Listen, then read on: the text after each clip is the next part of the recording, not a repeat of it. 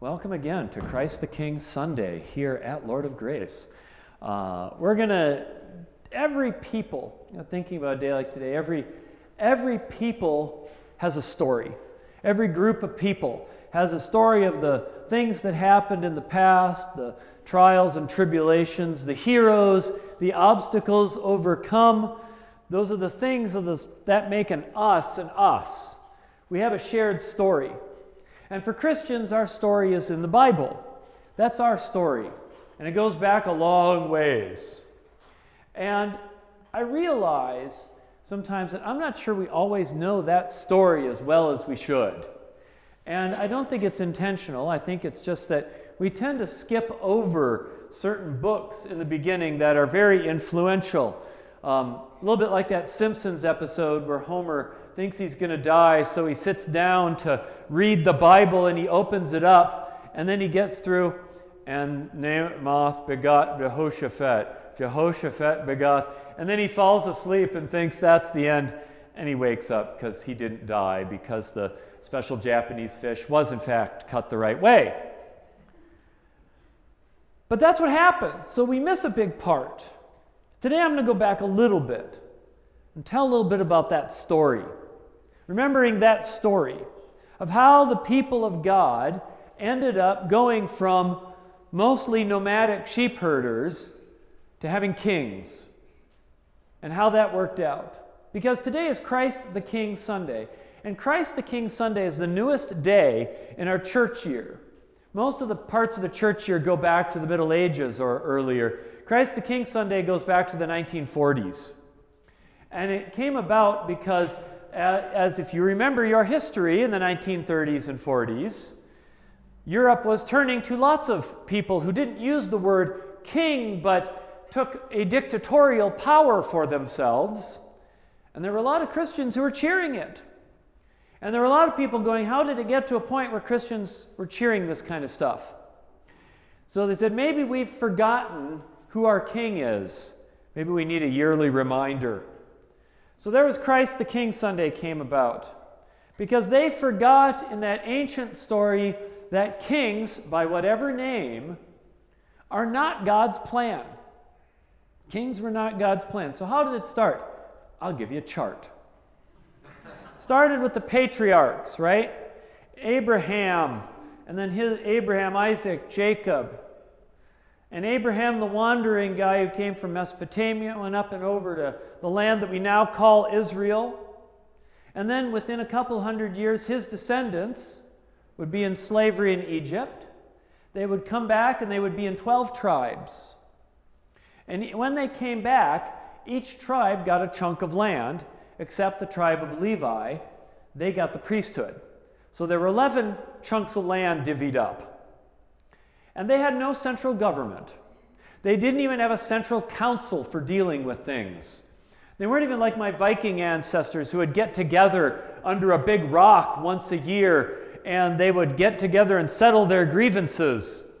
Although my Viking ancestors sometimes settled their grievances in ways that would violate our constitution, using battle axes and such things.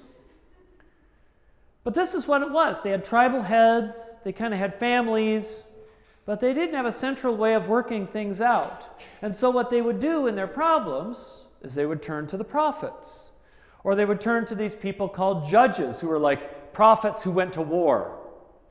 And they would turn to them and they would say, God, we are being attacked. What should we do? And then the prophet would speak and the judge would fight. Remember Samson? Samson was one of those judges right? They tied you to the kitchen chair. They broke your throne and they cut your hair. I can't sing anymore, or YouTube will give me a copyright violation, I'm sure. But that's where that comes from. That's Samson. He was a judge. He would go out and go to war. Apparently, he would do it with uh, uh, the jaw of a donkey, creative weaponry. But in this era, when the tribes came back, is full of violence. And the books of Joshua and Judges go into pretty grisly detail about it. Don't show those books to your atheist friends first. Have them read the Gospel of Luke and the letters of John first, before they get to the intertribal warfare where body parts get cut up and all this grisly stuff. But part of what was happening is that the people of God at that time, uh, there was a neighboring, there was a group of people called the Philistines who moved in. They were Greeks. These were the same people who fought the Trojan War. They were from that, that era. And they came in with brass weapons and armor, shiny weapons and military techniques. And here the Jews were these kind of roaming hill people. And these Philistines, who are not actually biologically related to the people in the Gaza Strip today, these were Greeks. And they had their better technology and they were constantly raiding the Jewish people. They'd go in and raid a village and sack a village and they'd kidnap some people and it was constant fighting. Meanwhile, on the east side was more fighting. We had the Moabites, the Elamites, the Amalekites, the Aramites, the Hematites, the Azarites. There was no Hematites or Azarites, I made that up. but you can see they were sandwiched by enemies. Wars, wars, and more wars. And the story would go that when the people would turn to God for help in their trials, God would grant them victory. When they were faithful and put their trust in the Lord God, they would get victory over the Amalekites. But yet, the people were not satisfied. They looked around. They saw Pharaoh down there with his big shiny chariots. And nobody raided Pharaoh's cities. And they looked to the north to the Hittites. Nobody raided their cities, they were a big empire. And they looked around and they saw these big empires that, that everybody respected and feared, and they said, Why can't we be like that? What will make us like that? Glorious and feared? A king. We need a king. So they went to the prophet Samuel and said, Samuel, we need a king. Go tell God to send us a king. And Samuel wasn't very hip on the idea. So we went to God, and God said, uh, Tell him what it's going to entail. And Samuel came back to the people and he gave them a long list. If you want to read it in the book of 1 Samuel, it's a long list. This is all the things the king's going to do to you. He's going to tax you and he's going to and he's going to take a percentage of your crops and he's going to take your sons to fight all his wars. Then he's going to take more sons to build his building project. Then he's going to take whatever daughter he wants for his harem and then he's going to go and he's going to make you do labor and labor and work. And he's going to do this for generations. And you're going to cry out in pain, and the Lord God won't even be there for you. And he comes back and tells them, and Samuel reads them this long list, and they go, Yay, give us a king. because the thought of being oppressed by a king was less scary to them than, than the thought of continuing to suffer the humiliation of these neighbors who kept beating them up and the warfare that was internal. This is what the Bible says, 1 Samuel 8. But the thing displeased Samuel when they said, Give us a king to govern us. Samuel prayed to the Lord, and the Lord said to Samuel, Listen to the voice of the people and all that they say to you, for they've not rejected you, but they have rejected me from being king over them. That's what they got kings, Saul, David, Samuel, or Saul, David, Solomon, and a whole long list of them. And almost all of them were rated bad by the later writers. Even David, the supposed great one, was constantly at war. Of course, if you look at the map, you'll see that the territory didn't really change much under David. He unified, got tribute and stuff from the neighbors, but never really took over a lot of those lands to the east and on the strip. But even with David constantly at war, and of course we know the story how he took some other guy's wife and offed him. The era of the kings would continue then for hundreds of years, and it would end when foreign empires would come in and level the country and haul people away. And after that, from about 587 BC until 1947, there was only a 100 year window of independence for the Jewish people. That's a long time to be living under somebody else's yoke. So here's the question then you got to ask Why would you, if you had the choice between the creator of the universe and some guy who inherited a job from his dad? Why would you pick the guy who got his job just because of his dad? Well, that's the question, isn't it? And there's two reasons, and they're the same reasons then as the same reasons why people now lean to want kings or rulers. One is trust. They didn't really think God would do it. I mean, we say, okay, I can, tr- I, I, can, I can trust God, but I, you know, maybe at some level, maybe God's kind of really left the building, you know. It's easy for you to say, you know, preacher, that I should trust God with my emotional or marital or personal problems, but trusting God with, you know, politics and power and money, come on, we got to be realistic here. You know? And maybe I'm not really sure God's really going to help. At least that's what you kind of think deep down, right? Because if you did really trust God, would you find the idea of giving power to an authority that appealing? And the other part is imagination. We can't often imagine a world without authorities who rule over us and say they protect us. We say, well, you know, that peace and love stuff, God, that's all nice. That's nice, but you know, eh, that's you know, finding finding life in the cross, you know, that, that worked good for you. But in the real world, there are real powers, and they're a threat to me, and I need real world solutions to real world problems. When there are people out to get me and want to take my culture and my way of life and my country and etc., etc., I can't risk turning to God. You know, I believe in God, but uh, when I'm facing that Philistine spear point, uh, right? I need a powerful authority to beat back and quash the enemies for me. I heard a politician on TV say that if he got elected, he was going to destroy his enemies and root them out like vermin. I was like, dang, Stalin. What are you going to do? Start having purges? You're going to find everyone who didn't vote for you and send them to North Dakota to lay bricks? I mean, geez. I mean, you or I can disagree about what the marginal tax rate should be on investment income. You and I could disagree on how much spending should be done for free lunches or public parks. It doesn't make us vermin. But calling people vermin isn't a policy thing, right? That's just designed to get you scared. Right? It's that voice saying, you need somebody to protect you. I'll protect you. Right? That's the playbook that's been used by every dictator in the world for centuries past. You're under threat by those people. Give me power, I'll protect you.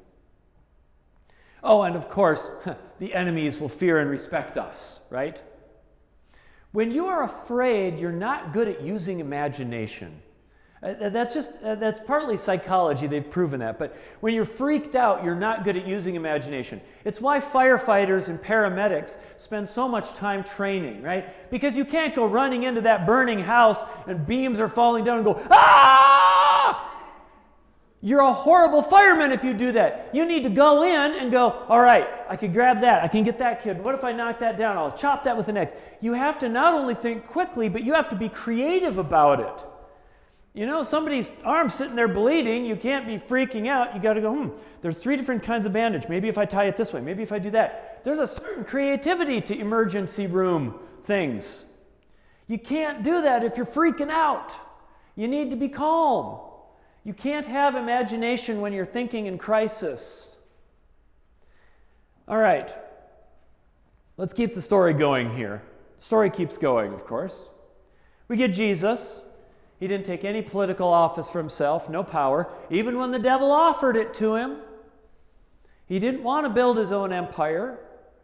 He didn't want to create Christian law that would force people to do the right thing. And the early Christians were notoriously unpolitical. They, they, they weren't really, they didn't have a whole lot of allegiance to Rome. They weren't necessarily trying to destroy it, they weren't leading rebellions. But on the other hand, they didn't particularly have a lot of faith in it.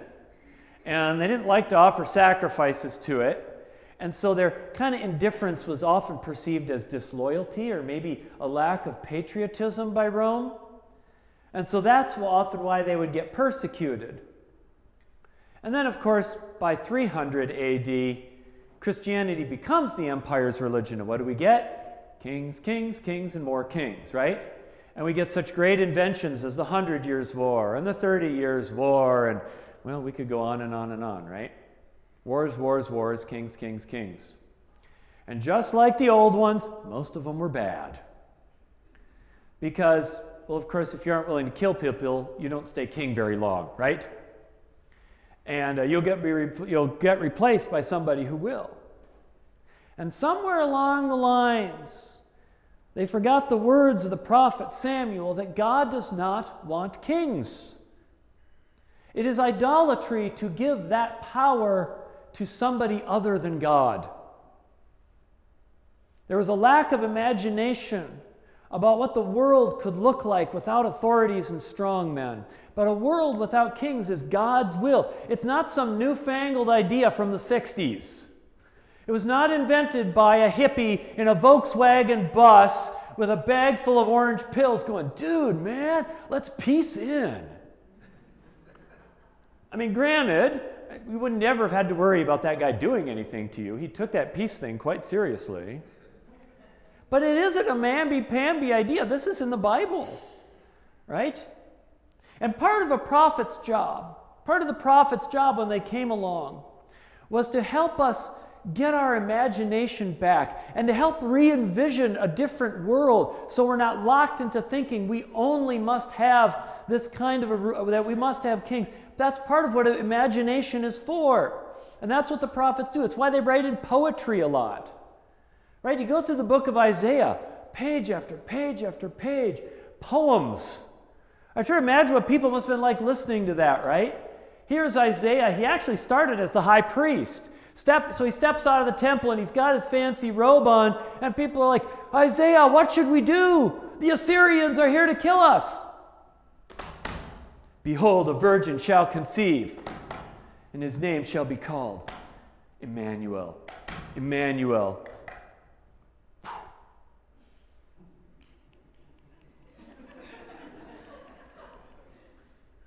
And the people are probably going, huh?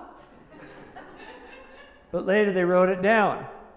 Because the point of the poetry was to get your imagination going, to get you to think in a different way. It's why the, the point wasn't to give you the exact name of who was going to be the virgin who had conceived. The point was to know that God was going to do something. Let's look at our prophet for today, the prophet Ezekiel.